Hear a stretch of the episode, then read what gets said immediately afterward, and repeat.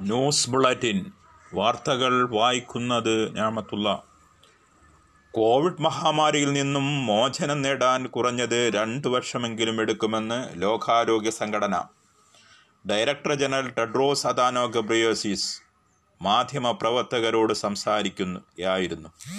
ലോകത്ത് മുമ്പുണ്ടായ പകർച്ചവ്യാധിയായ സ്പാനിഷ് ഫ്ലൂവിനേക്കാൾ അതിവേഗത്തിൽ നമുക്ക് കോവിഡിനെ തുരത്താനാകുമെന്നാണ് പ്രതീക്ഷിക്കുന്നതെന്നും അദ്ദേഹം പറഞ്ഞു. ഈ മഹാമാരിയെ രണ്ടു കൊല്ലത്തിനുള്ളിൽ നിഷ്കാശനം ചെയ്യാനാവുമെന്നാണ് പ്രതീക്ഷയെന്നും അദ്ദേഹം കൂട്ടിച്ചേർത്തു. രാജ്യത്ത് കോവിഡ് ബാധിതരുടെ എണ്ണത്തിൽ റെക്കോർഡ് വർധന കോവിഡ് രോഗികളുടെ എണ്ണം മുപ്പത് ലക്ഷത്തിലേക്ക്. ഇരുപത്തിനാല് മണിക്കൂറിനകം അറുപത്തൊമ്പതിനായിരത്തി എണ്ണൂറ്റി എഴുപത്തെട്ട് രോഗികൾ ഇതോടെ കോവിഡ് ബാധിതരുടെ എണ്ണം മുപ്പത് ലക്ഷത്തിനോടടുത്തു. കേന്ദ്ര ആരോഗ്യ കുടുംബക്ഷേമ മന്ത്രാലയം പുറത്തുവിട്ട കണക്ക് പ്രകാരം ഇരുപത്തൊമ്പത് ലക്ഷത്തി എഴുപത്തയ്യായിരത്തി എഴുന്നൂറ്റി രണ്ട് പേർക്കാണ് കോവിഡ് സ്ഥിരീകരിച്ചിട്ടുള്ളത്. വിവിധ സംസ്ഥാനങ്ങളിൽ നിന്നും കഴിഞ്ഞ ഇരുപത്തിനാല് മണിക്കൂറിൽ തൊള്ളായിരത്തി നാൽപ്പത്തഞ്ച് കോവിഡ് മരണങ്ങൾ റിപ്പോർട്ട് ചെയ്തു.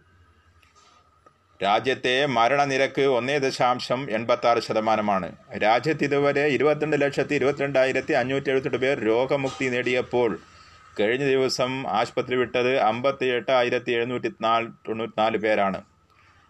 രാജ്യത്തെ കോവിഡ് രോഗമുക്തി നിരക്ക് എഴുപത്തിനാല് ദശാംശം അറുപത്തിനാല് ശതമാനമായി ഉയർന്നുവെന്ന് ആരോഗ്യ മന്ത്രാലയം വ്യക്തമാക്കി. നിലവിലുള്ള കോവിഡ് രോഗികളുടെ നിരക്ക് ഇരുപത്തിമൂന്ന് ദശാംശം നാൽപ്പത്തിമൂന്ന് ശതമാനമായി. ആറു ലക്ഷത്തി തൊള്ളായിരത്തി ആറ് ലക്ഷത്തി തൊണ്ണൂറ്റി ഏഴായിരത്തി മുന്നൂറ്റി ക്ഷമിക്കണം. ആറു ലക്ഷത്തി തൊണ്ണൂറ്റേഴായിരത്തി മുന്നൂറ്റി മുപ്പത് പേരാണ് ചികിത്സയിൽ കഴിയുന്നത്. പ്രതിദിന കോവിഡ് രോഗികളുടെ കണക്കിൽ ഇന്ത്യയാണ് ഒന്നാം സ്ഥാനത്തുള്ളത്. കോവിഡ് രോഗികളുടെ എണ്ണത്തിൽ അമേരിക്കയ്ക്കും ബ്രസീലിനും തൊട്ടുപിറകെയാണ് ഭാരതത്തിന്റെ സ്ഥാനം.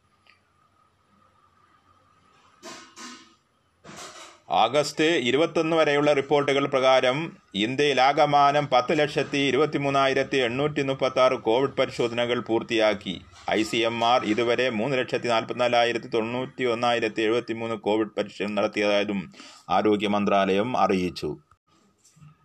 രാജ്യതലസ്ഥാനത്തെ ദൗലഖാനിൽ പോലീസ് നടത്തിയ റെയ്ഡിൽ സ്ഫോടക വസ്തുക്കൾ സഹിതം ഐ എസ് ഭീകരൻ പിടിയിൽ.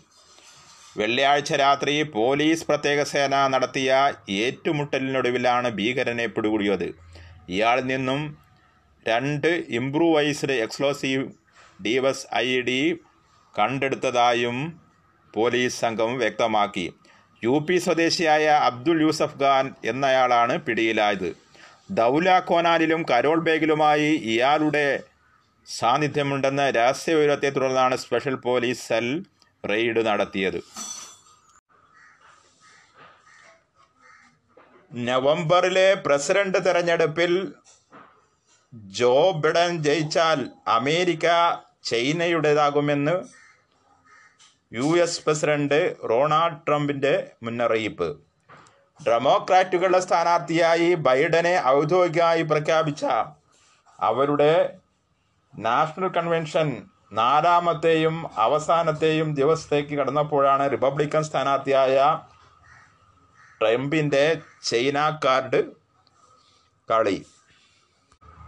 കോവിഡ് വ്യാപനം തടയാൻ കൊല്ലം ജില്ലയിലെ നീണ്ടകര അഴീക്കൽ ഹാർബറുകൾ അടച്ചു. തൊഴിലാളികൾക്ക് കോവിഡ് നയന്റീൻ സ്ഥിരീകരിച്ച പശ്ചാത്തലത്തിലാണിത്. രണ്ടു ദിവസത്തെ സംഭവവികാസങ്ങൾ വിലയിരുത്തിയ ശേഷം ഇനി ഹാർബറുകൾ തുറന്നു പ്രവർത്തിക്കൂവെന്ന് ഉന്നതതല യോഗത്തിൽ തീരുമാനമായി. രണ്ട് ദിവസം മുമ്പാണ് ശക്തികുളങ്ങര മത്സ്യബന്ധന തുറമുഖത്ത് പതിനാല് തൊഴിലാളികൾക്ക് കോവിഡ് രോഗം സ്ഥിരീകരിച്ചിരുന്നത്.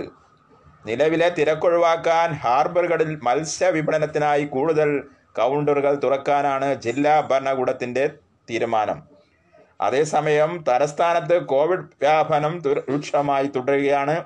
തിരുവനന്തപുരം ജനറൽ ആശുപത്രിയിലെ ഇരുപത്തഞ്ച് രോഗികൾക്ക് കൂടി കോവിഡ് നയന്റീൻ സ്ഥിരീകരിച്ചു. ആശുപത്രിയിലെ ഒമ്പതാം വാർഡിലെ രോഗികൾക്കാണ് രോഗം സ്ഥിരീകരിച്ചത്. വടക്കഞ്ചേരി ലൈഫ് മിഷൻ പദ്ധതിക്ക് വിദേശ സഹായം തേടിയതിൽ എൻഫോഴ്സ്മെന്റ് അന്വേഷണം ഊർജിതമാക്കുന്നു. പദ്ധതിക്ക് ഡഡ്കസന്റെ സഹായം വാങ്ങാൻ കേന്ദ്രത്തിന്റെ അനുമതി തേടിയോ എന്നാണ് വിശദീകരിക്കാൻ ചീഫ് സെക്രട്ടറിക്ക് നിർദ്ദേശം നൽകി. കേന്ദ്രാനുമതി ലഭിച്ചെങ്കിൽ രേഖകൾ ഹാജരാക്കണമെന്നാണ് നിർദ്ദേശം. തദ്ദേശ വകുപ്പ് സെക്രട്ടറിയായിരുന്ന ടി കെ ജോസിനോടും എൻഫോഴ്സ്മെന്റ് വിശദീകരണം തേടി. പദ്ധതിക്ക് റെഡ് ക്രോസിന്റെ സഹായം വാങ്ങിയതിൽ സംസ്ഥാന ദുരന്ത നിവാരണ നിയമം പാലിച്ചില്ലെന്നാണ് കേന്ദ്രത്തിന്റെ പൊതുവെയുള്ള വിലയിരുത്തൽ.